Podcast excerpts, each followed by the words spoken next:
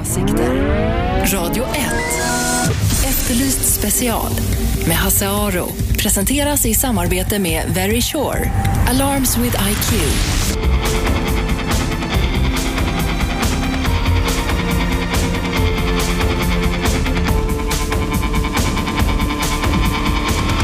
Välkomna tillbaka till, eh, välkomna tillbaka säger jag, välkomna hit eh, menar jag till eh, Efterlyst special här i Radio 1, 101,9 Sveriges bästa pratradio.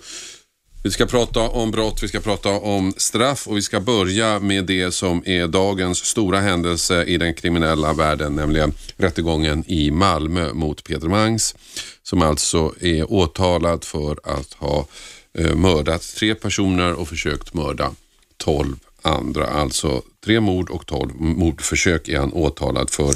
Han ska vara den så kallade Malmöskytten. Nu finns det de som tycker att han borde ha åtalats för andra saker också, för hatbrott. Att eh, åklagaren gör ett misstag genom att eh, bara inom situationstecken åtala för mord och mordförsök. Erik Rönnegård är före detta polisintendent. Du tycker att åklagaren skulle åtalat honom för hatbrott? Ja, och Va? hatbrott är inte ett särskilt brott eh, på det sättet utan eh, i brottsbalken finns sedan 1990-talet en, en eh, rättsregel, en lag som säger att eh, har man eh, eh, hatmotiv eh, i botten när man begår ett brott, då, då ska man bedömas särskilt allvarligt mm. Eh, vid straffskipningen. Alltså det kan, kan påverka på eh, följden eh, så att den blir strängare. Och det här kan vara vilka brott som helst som, som så att säga bedöms som särskilt allvarliga på grund av att det finns ett hatbrottsmotiv i, i, i eh, uppsåtet. Så, alltså om, man, om man utför en, någon gärning eh, och har ett hatmotiv för att man hatar till exempel utlänningar så, så kan det göra att man får högre straff än vad man skulle Ja. fått om man hade andra motiv. Precis, och det var det eh, riksdagen eh, ansåg att, att det här med, med hatmotiv det är ett hot mot eh, alla människors lika värde och det är ett hot mot, mot det demokratiska samhället och det är, är ska tillmätas extra tyngd så att säga när, när man kan koppla in den här. Och eh, det här har ju förekommit i, i, i, i andra sammanhang när det gällde till exempel polismorden i Alexander så fanns det ju mycket som talade för att, att eh, det fanns ett hatmotiv även den gången. Men eftersom åklagarna måste liksom uppmärksamma det här ifrån början under förundersökningen och de måste framför allt yrkade när de stämmer. Eh, så i det fallet så eh, bedömde domstolen inte heller att man kunde ta med det här hatmotivet. Så det här har vi i hade vi i utbildning flera år i slutet på 90-talet och början på, på, på, på det här eh, seklet när statsmakterna prioriterade hatbrotten så i utbildningen att det var väldigt viktigt. Står det i Rikspolisstyrelsens strategi idag också. Men om Peter Mangs nu befinns skyldig till de här morden och mordförsöket så lär han ju få livstid i alla fall. Så skulle det spela någon roll i just det fallet? Jo, det har en betydelse. Dels, om om man nu får livstid, så innebär det en markering ifrån samhällets sida eh, att man ser extra allvarligt på de här brotten han har begått. Eh, och eh, man kan förvänta sig, om man får livstid, att han kommer förr eller senare och begära att få det omvandlat till ett tidsbestämt straff. Och för det domstolen som ska bedöma det så, så har det naturligtvis relevans om det står särskilt markerat i domen. Och på samma sätt om man, om han ansöker om nåd så, så eh, kommer domstolen med säkerhet att väga in det här eh, hatbrottsmotivet också. Vad tror du är anledningen till att åklagaren inte har lagt till det då? Ja, det är besynnerligt. Jag har väldigt svårt att förstå. Alltså jag tror att det rör sig om en ganska stor okunskap. Vad i Mangs eh, brott, om det är nu han som har gjort det här, eh, vad är det då tycker du som så att säga gör att du kan vara säker på att det är ett hatmotiv? Ja, alltså det finns ju material här som de har beslagtagit. De har eh, ett pers personligt manifest som han själv har skrivit på engelska där han utvecklar en tydlig eh, rasistisk eh, inställning. Och eh, eh, eh och där är det naturligtvis då eh, på det sättet att det som ligger närmast till hans eh, och man tror att han är en anhängare av det är ju den här identitets... Eh, kristna, rasistiska eh, eh, nynazismen ifrån USA med de här eh, kultpersonerna, eh, William Pierce som har skrivit sådana här fullständiga Eh, terroristhandböcker och kultböcker som, som även sprids bland, bland europeiska nynazister. Mm. Det är ju kopplingen till det som jag tycker och som framgår av en artikel som jag har på Newsmill idag som är ganska tydlig. Mm. Och då i de här, i den, åtminstone ena boken så är det, är det någon slags handbok för hur ensamma eh, krigare som de då kallar sig själva ska agera och det menar du att det stämmer precis in på vad Mangs har gjort? Exakt, exakt och det är den senaste boken som, som den här och där finns det eh, också, eh, som jag hörde i, eh, ifrån från experthåll, en, en, en eh, seriemördare, en amerikansk seriemördare som hette eh, Joe Franklin. Som, som eh, om man tittar på, på tillvägagångssättet och, och bevekelsegrunderna och liknande. Han dömdes för eh nio rasistmord eh, i USA 1997 till döden och eh, det var eh, eh rasblandade par och eh, judar och det var upphovet till, till, till att han blev en sån här ensamvarg för de här, här nynazisterna. Det var att han reagerade mot det mångkulturella samhället och, och, och de färgade och då började de att grubbla och då kommer de in på det här de här religiösa förfärligheterna som har med antisionism att göra. Mm.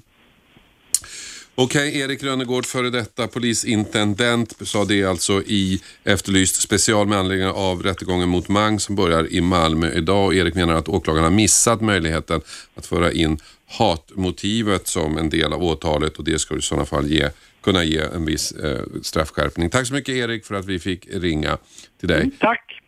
Eh, och eh, därmed ska vi byta ämne här i Efterlyst special. Vi ska bege oss upp till Jokkmokk där en mystisk bil eh, jäckar polisen. Det är en vit Mustang, Ford Mustang, en lyxbil skulle man kunna säga, som hyrdes i Tjeckien den 8 maj och den hittades den 12 maj, eh, alltså i lördags, eh, övergiven uppe i Jokkmokk någonstans och polisen kontaktades så, och kom till platsen. Och Björn Westerberg, du var en av de som var först på platsen. Vad, vad var det för bil?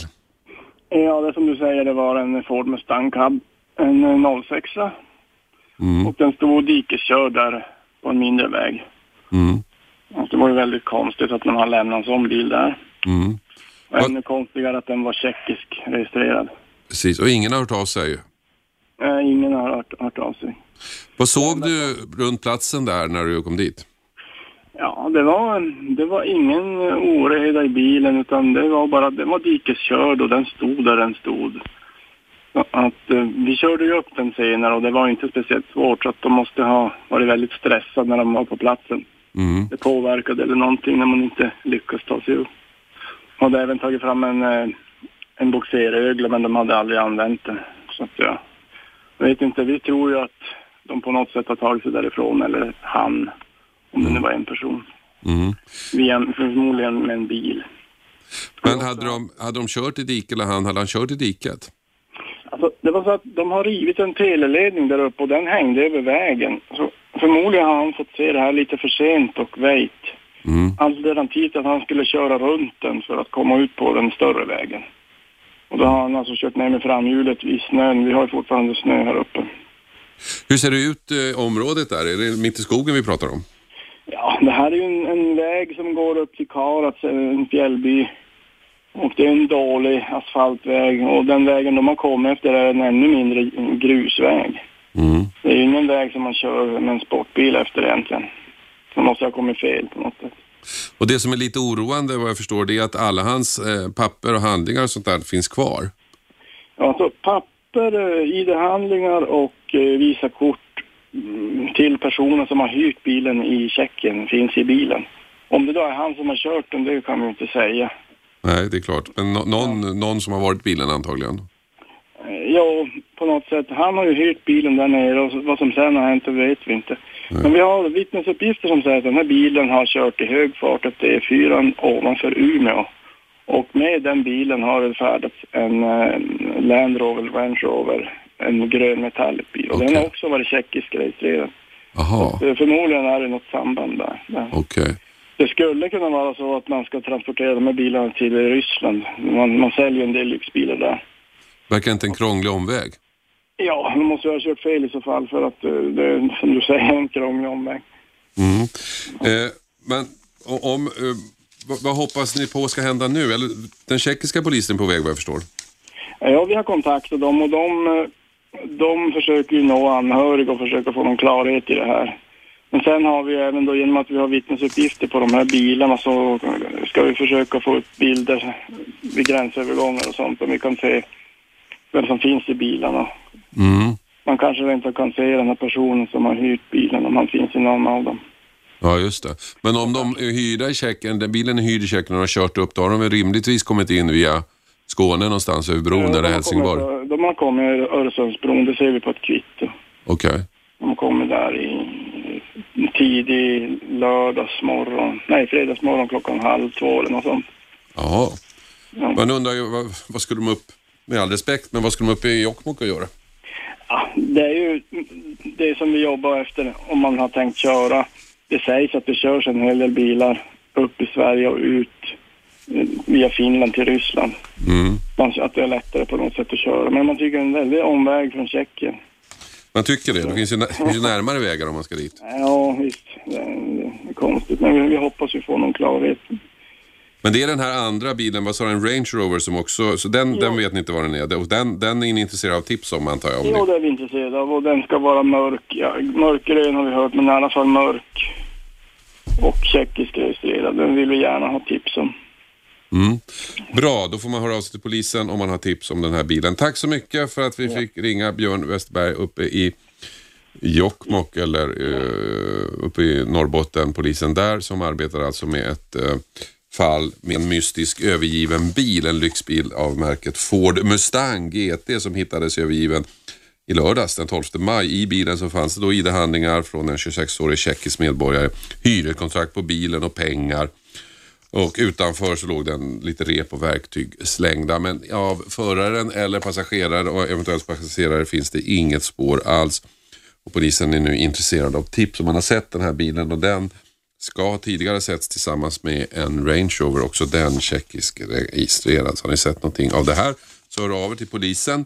Får ni ringa polisen direkt 114 14 114 14 om ni har sett de här två bilarna eller sett den tjeckiskt registrerade Range Rovern på väg någonstans. Efter special lyssnar ni på Hasaro heter jag. Radio 1 heter kanalen 101,9 Sveriges bästa pratkanal. Efter pausen ska vi prata om eh, rattfylla. Jag tror att de flesta av oss anser att rattfylla är ett brott som ska straffas mycket hårt. De flesta utom Högsta domstolen trots att riksdagen har bestämt att vi ska ha en ganska vid skala när det gäller rattfylla och att det ska finnas utrymme att döma ganska hårt så har Högsta domstolen ändå hållit fast vid praxis så att rattfylla ger en månads fängelse egentligen oavsett hur grov rattfyllan är och har det varit något annat brott till exempel eh, vårdslös körning eller något annat, ja då kan man få upp till tre månader och det tror jag att de flesta av oss tycker är alldeles för lite. Det här ska vi prata mer om efter pausen. Radio 1. Efterlyst special med Hasse Aro. Presenteras i samarbete med Very Sure. Alarms with IQ.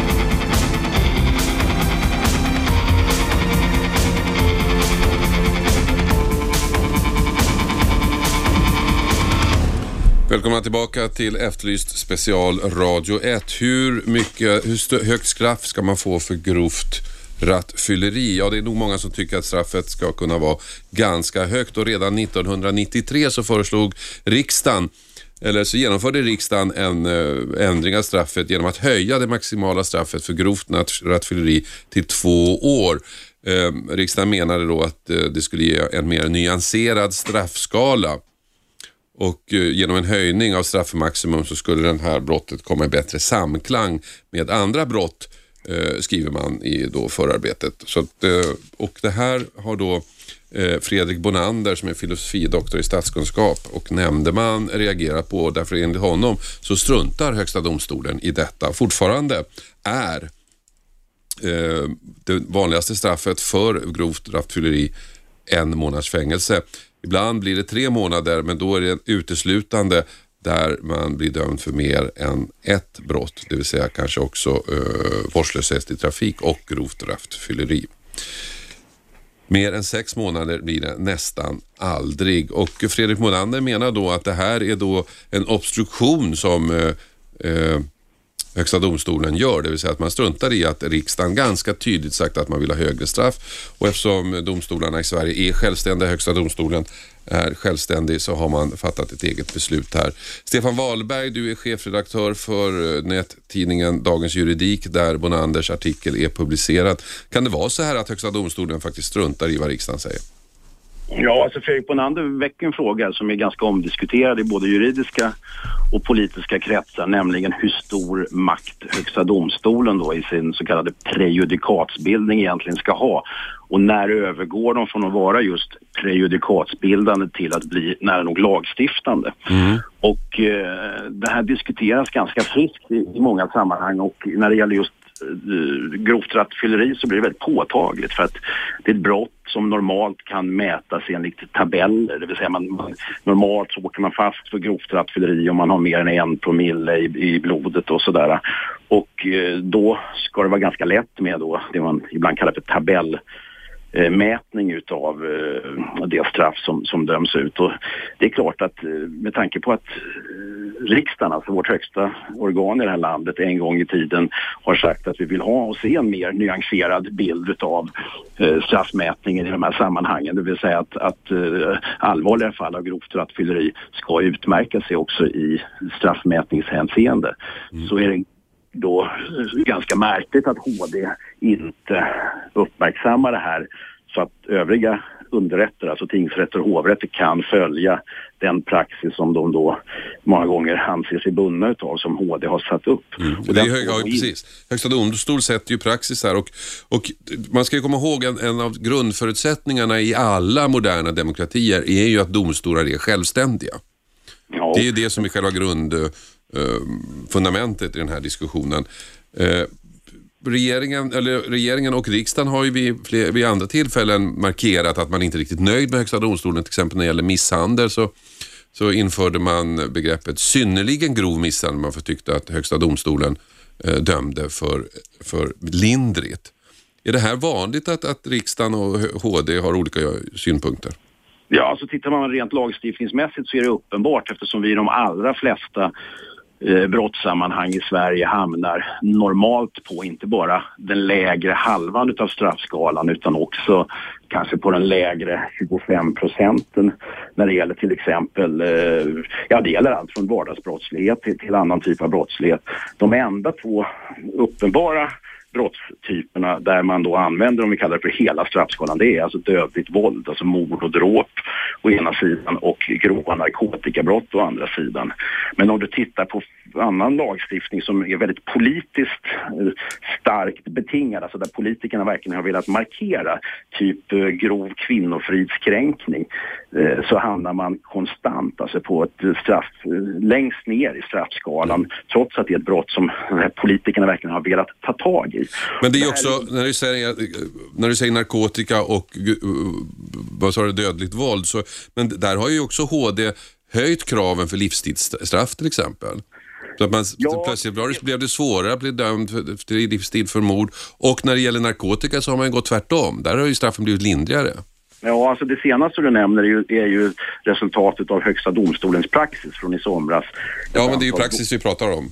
Ja, just det. Men när det gäller då frågan om mord så är det en politisk lagstiftningsfråga där riksdag och regering helt enkelt ville nyansera straffen för mord eftersom det tidigare var antingen tio år eller livstid. Numera kan du få tio år upp till 18 år tidsbestämt eller livstid. Men när det gäller de narkotikabrotten så har Högsta domstolen slagit fast att man vill komma bort ifrån den här tabellmätningen mm. där inte enbart mängden narkotika ska påverka hur högt straff det ska bli utan också den roll man har haft i till exempel en smugglingsaktion. Om du har varit kurir eller om du på något sätt har haft eh, egen del, eget missbruk som en del i, i, i din langning till exempel så kan det vara eh, något förmildrande omständigheter och sådär. Så att eh, det här är rätt svåra frågor. Alltså Men hur ska regeringen och riksdagen göra då om man vill, om man tycker att nu måste vi skärpa lagen? Hur, vad ska man göra? Ja, det, är, det är en bra fråga och faktum är att det eh, inte så många veckor sedan jag pratade med en riksdagsledamot i, om just detta. Han var förtvivlad kan jag säga för att det gällde inte just de, de här brott som jag pratat om nu men, men eh, det, han, han resonemangsvis förde just den diskussionen med mig då. Vad ska vi göra? Vi, vi vill markera det här i, i, i allmänhetens medvetande men ändå så sitter HD fortfarande då ganska allsmäktigt sätter de straffskalor som i praktiken ska tillämpas. Och HD behöver ju aldrig försvara sig heller. Jag menar när vi ringer till dem och vill ha med dem, då vill inte de vara med. De behöver ju inte ens försvara sig. Eller om Nej, alltså då, HD har ju en stor makt i de här sammanhangen och samtidigt ska man ha klart för sig att Högsta domstolens ledamöter, alltså justitieråden, de agerar ju på sin domared och utifrån den så ska de ju då följa svensk lagstiftning som beslutas av politikerna. Och om man inte gör det så, så hamnar man ju alltså i en väldigt, väldigt märklig samvetssituation som domare och i synnerhet som justitieråd och i Högsta domstolen. Att, att, att man så att säga man, man använder det, det, det utrymme för tolkning och tillämpning på ett sätt som kanske då inte politikerna hade tänkt sig men man gör det utifrån ett juridiskt resonemang som inte alltid då håller, det kanske håller en väldigt, väldigt hög juridisk klass men inte alltid den klass som våra lagstiftande församlingsmedlemmar, alltså riksdagsledamöterna, förväntar sig. Och det där är ett problem, kanske inte bara i Sverige utan i många andra länder också som har det här systemet. Tack så mycket Stefan. Vi ska fortsätta diskutera rattfylleri, alltså där det fortfarande är ganska låga straff på rattfylleri i Sverige trots att riksdagen vill ha en skärpning så vägrar Högsta domstolen utan praxis är fortfarande en månads fängelse.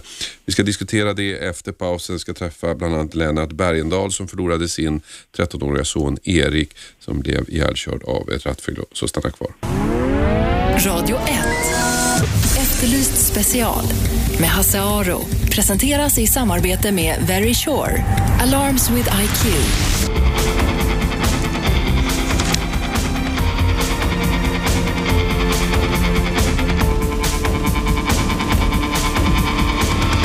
Välkomna tillbaka till Efterlyst special. Vi pratar rattonykterhet och rattfyllon. Detta med anledning av en debattartikel i nättidningen Dagens Juridik där en filosofidoktor hävdar att Högsta domstolen struntar i att riksdagen vill ha hårdare straff för rattfyllo trots att riksdagen redan för mer än tio år sedan, eller nästan tio år sedan, höjde eh, maxistraffet till två års fängelse så döms fortfarande de absolut flesta rattfyllerister till en månads fängelse. Ibland till tre månader och någon enstaka fall till eh, sex månader. Men två år det är nästan aldrig någon som får. Lennart eh, Bergendahl, du förlorade din son, 13-åriga son, mm. eh, när han blev ihjälkörd av ett rattfyllo helt enkelt. Kan du berätta? Ja, nej, det var den 23 oktober 2001 och Erik var på väg till sin innebandyträning och då kom det ett rattfyllo i det var i förorten Fisksätra till Stockholm. Och han kom i full fart och han hade bara mejade ner Erik så Erik dog omedelbart. Mm. Han hade 1,7 promille.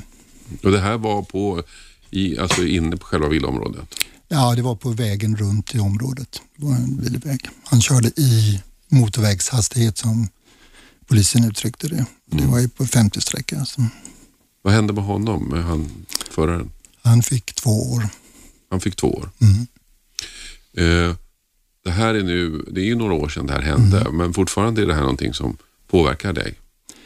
Ja, det är klart att det gör. Man tänker ju på Erik varje dag såklart. Men man lär sig att leva med det och försöker komma ihåg de här 13 fantastiska åren man hade med Erik. Mm. Nu slutade det här väldigt illa och eh, mm. därför så fick han då de här två åren. Om, det hade, om han hade åkt fast eh, innan någonting annat, hade han förmodligen bara fått en månad. Ja, max. Många får ju bara dagsböter. Och jag tycker att det är alldeles fel för jag tycker att jag tror att det finns en avskräckande effekt i att ha ett högt straff. Det visade sig faktiskt som du sa förut, 93-94 när man höjde gräns, eller sänkte promillegränsen, att det hade en klar effekt. Och jag tror att om man dessutom tillämpade den lagen och dömde på ett annat sätt så skulle det ha en väldigt stor effekt. För jag är övertygad om att när det gäller den som sätter sig och kör rattfull, han gör inte det för att han ska köra ihjäl någon. Han tänker inte att det kan hända någonting utan han resonerar snarare så att ja, åker, löper jag någon risk att åka fast? Nej, jag kör den vägen och det händer ingenting. Och åker jag fast då får jag inget särskilt högt straff, så det gör inte särskilt mycket. Så att jag tror att en ökad övervakning och om man åker fast så ska det vara ett kännbart straff. Det tror jag har en stor effekt och även rent attitydmässigt tror jag att det skulle spela väldigt stor roll om man verkligen gick ut med det här. Det hävdas ju ibland att de som, de som eh, kör rattfulla ofta och som är inblandade i de här grova olyckorna, de är så alkoholskadade så det spelar ingen roll vad man gör. Ja, det är säkert så att väldigt många har ett alkoholberoende. Det har ju visat sig. Men där kan Lasse prata lite om ett projekt som heter Samdigt. Smadigt. Smadigt. Mm. Som går ut på att när man åker fast för rattfylla, man tar hand om dem med en gång. För just om man, polisen, och det började med något som heter Skellefteå-modellen, att om, när man åker fast då är man ganska mottaglig för att få behandling. Men ja, väntar du ett par månader så hittar man alltid bortförklaringar. Mm. Vad tycker du då om att dom, Högsta domstolen faktiskt verkar strunta i vad riksdagen tycker utan de kör, sin, de kör sina standardstraff som de alltid haft och det, någon höjning eller någon skärpning är det inte tal om? Ja, jag förstår inte det. Jag, jag är ju ingen jurist, jag kan ju inte egentligen uttala mig om vad Högsta domstolen ska göra men jag kan inte förstå när riksdagen gör ett sådant uttalande att inte Högsta domstolen följer det. Det är för mig fullständigt obegripligt. Jag kan ju tycka att som medborgare blir man ju lite maktlös. Vad ska vi göra då? Vi bor i en mm. demokrati, vi röstar på mm. folk som vill höja. De lägger förslagen och så säger ja. Högsta domstolen nej, nej tack. Det där, jag tycker det är jättemärkligt. Ja, Ni lyssnar på ni lyssnar på Efterlyst special. Vi pratar om rattfyllon, detta med anledning av att det visar sig att Högsta domstolens straff för rattfyllon och deras praxis inte förändras trots att riksdagen ganska tydligt talat om att man vill ha högre straff. Eh, ni hörde just Lennart Bergendahl som förlorade sin 13-åriga son Erik som blev ihjälkörd av ett rattfyllo. Och med finns också Lars Levert som är med och startat, eller ordförande för kanske, föreningen Mad Mothers Against Drunk Driving. Mm. Det, det låter som en amerikansk förening, det, men det är svensk variant av det. Ja, alltså så här är eh, Mad är en av de största föreningarna i USA med tre miljoner medlemmar. Det är en kraftfull lobbyorganisation som består av både män och kvinnor. Eh, 2003 så tog jag hit det. Jag hade träffat på dem i USA och jag blev så fascinerad av deras engagemang. Och det engagemanget ville jag hit till Sverige så vi tecknade ett avtal med dem som gör att vi får tillgång till deras preventionsprogram, om vi kan kalla det för det. Mm. Alltså försöka vrida hjärnorna rätt mm. i tanken. Eh, men för att återgå lite grann till hur eh, de ser på det. Där borta så kallar de ju det här för mord. Mm. Det gör ju inte vi. Nej. Man har aldrig uppsåt att döda någon när man sätter sig. Men däremot osäkrar man ett vapen. Mm. Om man tänker så, så är det det vi gör när vi sätter oss berusade bakom ratten. Mm. Men det här är ju många som säger, och är, jag har inte träffat någon som tycker att ja, men vi går nog lite för hårt fram med rattfyllorna. Det, den åsikten har jag aldrig hört. Nej. Ändå så, så händer ingenting. Nej. Eh, jag blev bestört över den här nyheten som du eh, talar ja, om idag. Ingen, den är tio år gammal. Ja, men det känns nytt för mig ja, idag igen. Ja. Jag, jag trodde att vi hade kommit längre i och med att vi trots allt har ett aktivt arbete i till exempel Smadit som Lennart mm. nämnde. Va? Jag har försökt med justitieministern vid flera tillfällen. Jag hade henne med på Mynttorget då jag hade trafiknykterhetens dag häromåret mm. och försökte pressa henne att säga så här. Om du haffas för rattfylla vid vägkanten, inte har skadat eller dödat någon, varför inte ta det här som en ren påföljd? Mm. Att det första du får göra, tvingas till, är att du ska in genom den vita dörren. Och bakom den vita dörren så sitter det en människa som är väldigt kunnig på alkoholfrågor mm. och ställer dig mot väggen så du faktiskt tappar hakan mm. och får veta, var befinner du dig? Mm. För att man kan gå tillbaka till 90-talet när KI, Karolinska institutet, gjorde en studie på tusen förare. 60 procent av dem har ett alkoholproblem. Och det var det du var inne på. Alltså de flesta som kör på fyllan har ett alkoholproblem. Det kan vi inte generellt straffa bort. Det är min åsikt. Mm. Men jag tycker man ska ha högre straff, definitivt. Va? Mm. För att vara avskräckande preventionsmässigt. Men i det här ska det ligga jättebra påverkansprogram eller behandling. Va? För annars går du ut därifrån och muckar. Men du, ligger någonting i det som Lennart säger, att en, den, den normala rattfyllo tror att nej, men jag kör småvägarna, då är det ingen som märker. Ja. Och, och åker jag fast så händer det inte så mycket i alla fall. Tror du att det är så? Ja, det tror jag. Och Dessutom så är man mest rädd för att polisen ska stå där. Det, det finns utredningar som har visat på det. Va? Man har mm. intervjuat folk.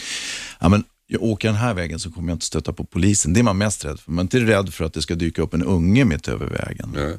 Eller någon annan. Eller att man ska skada sig själv. Eller köra av vägen. Det är inte det man är rädd för.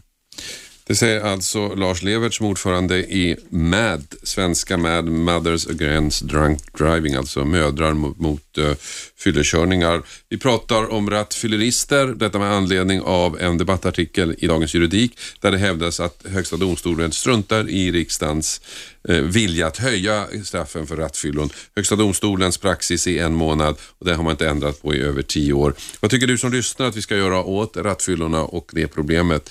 Du får gärna ringa in och berätta vad du tycker 0200 11 12 13 0200 11 12 13. Vad är det rimliga straffet för rattfylleri? Går det att straffa bort? Finns det någon annan väg ut i det här? 0200 11 12 13. Vem där? Hallå, vem där? Hallå. Hallå, vem där? Rolf här. Hej Rolf, vad tycker du? Jo, jag tycker väl att man ska följa riksdagens beslut, men jag tror väl syvende och sist om att eh, om alla får högre straff så kommer det att fängelserna bli ännu mer fulla och det kommer att kosta ännu mycket mer pengar. Det är därför man håller ner. Ja, du menar att det skulle vara Högsta domstolens Ja, i syvende och sist så blir det väl så att det kommer att kosta, ska man döma alla till ett längre straff så måste man ju inte betalas någonstans mm. och fängelserna är väl fulla redan idag. Vad tycker du själv att det var ett rimligt straff för rattfylleri? Jag tycker nog att man ska följa det straffet som regeringen har sagt. De ska nog eh, sättas dit ordentligt och det här med att de ska få hjälp direkt, det tycker jag låter väldigt, väldigt bra. Mm. Tack, tack så mycket för att du ringer Rolf. Vem har vi med oss? Hallå, vem där? Nu tryckte jag bort någon. Hallå, vem där? Hallå? Vem där? Tycks ha något fel på. Hallå, vem där? Ja, jag säger det Ulf, hej. Hej Ulf. Jag tycker så här, för att få stopp på det här så är det, tror jag, en bra grej. Beslagta bilen helt enkelt. Mm. Att ta av bilen av dem, de får inte tillbaks bilen. Sälj bilen. Tror du att det hjälper? Sen, ja, ta bilen och sälj bilen och sen ge skadestånd till de stackars anhöriga. Mm. Eller den som är utsatta för, för rattfyllan. Lasse, det här med bilen, det har ju pratats om ganska mycket och de möjligheterna finns ju nu, jag förstår, att beslagta ja. bilen. Ja, det är, det effektivt? Nej, det tror jag inte. Eh, de, nej. nej. De, jag tror, de kan tror... inte ta någon bil. De kan, de kan sätta fast för rattfylla, men de kan inte ta någon bil. Jag tror inte de kan göra det nu för tiden. Jo, de kan göra det nu för tiden. Men problemet men är... man problem, inte det för då? Jo, men det, nej, det vet inte jag. Det kan inte jag svara på. Men däremot så tror jag att eh, de som notoriskt gör, kör på fyllan, de kommer ja. att fixa en ny bil, eller en gammal bil, eller någon annans bil. Det är, inte ja. en, det är inte en lösning på problemet, men det kan vara som ett komplement och naturligtvis avskräcka och göra det lite svårare. Det kan jag hålla med om. Men förut så snackar man ju om, eller förut, eh, så är det ju fortfarande att man tar körkortet av folk som kör eh, på fyllan, men det hjälper inte alls. Eller? Nej. Det hjälper inte alls. Man men kör det, ändå. Då är det ju alltså ett olösligt problem då. Men det finns ju faktiskt alkolås och det är en sak att införa ja, alkolås. Ja, men, men då är det ju så att de här killarna har ju inte råd att köpa något alkolås. Då får man ju göra så att staten går in och betalar ett alkolås då. Jag ja. menar, det här alkolåset kostar en 30-40 tusen kanske att sätta i. Nej, det kostar inte lika mycket, men det är i och för sig dyrt. Men om man får in det i alla nya bilar så tar det i och för sig ett antal år, men på sikt så blir det ju så att då kommer det att fungera. Finns det någonstans som alkolås finns i högre... Så, finns det någonstans? Tyvärr är det ju inte bara alkohol. Tyvärr med, med vad heter det, jag såg där jag bor här, så kom det en påverkad av narkotika och körde ja. på cykelbanan. Ja. Så jag menar, det där är ju ett problem som tyvärr vi får leva med. Jag vet inte hur man ska göra för att komma loss det här. Ett sätt är ju att varenda gång den här snubben åker dit för att fylla. För det är väl att de gör det kan jag tänka. Framförallt om de inte har bostad, jobb, ingenting. Så, så kan ju inte polisen göra så mycket. De, de eh, tar en ny bil som du säger, men ta den bilen också. De lånar bilen, ta bilen hela tiden. Jo, ja, men det håller jag med om. Alltså, det ska vara, man ska hitta försvårande omständigheter naturligtvis. Mm. Ja, det måste man göra eftersom det inte hjälper med straff. Ulf, tack så mycket för att du ringde. Ja, tack. Hej. Vi, vi diskuterar rattfylleri här, 0200 11 12 13, telefonnummer till Radio 1. Eh, Lasse, det här med, med eh, alkolås, finns det någonstans i större skala? Ja, alltså det finns jättemånga alkolås ute på marknaden. Mm. Det testas ju, det kommer från hela världen och det testas, går igenom testlaboratorium Mm. för att kunna klara alla de omständigheter av kyla, fukt och annat. Va? Men eh, det är många eh, offentliga enheter som har, eh, alltså den offentliga förvaltningen Mm. som har tagit in det i bussar, i taxibilar. Men det är inte konsekvent på något sätt. Va? Inte ännu. Ni lyssnar på eh, Efterlyst special. Vi diskuterar rattfylleri. Detta med anledning av en debattartikel idag som hävdar att Högsta domstolen struntar i, i riksdagens intentioner att höja straffen för rattfylleri. Högsta domstolen eh, slår, eh, står fast vid sin enmånadsregel. Ring in och säg vad du tycker. Hur ska vi stoppa rattfylleriet? Vad är ett lämpligt straff? 0200 11 12 13. Jag tar samtal under reklamen. Åsikter. Radio 1. Efterlyst special med Hasse Aro. Presenteras i samarbete med Very Sure. Alarms with IQ.